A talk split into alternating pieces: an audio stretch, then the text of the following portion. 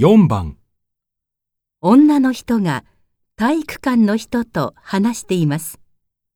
女の人はどうしますか？すみません。こちらの体育館を利用したいんですが。はい。えー、っと、ご利用できる施設は、体育室と小体育室と武道場の3つありますが、あの、初めてなんでよくわからないんですが。そうですか。では、スポーツの種目を教えていただけますか？種目は空手なんです。では、武道場ですね。貸し切りでご利用になりますか？ええ。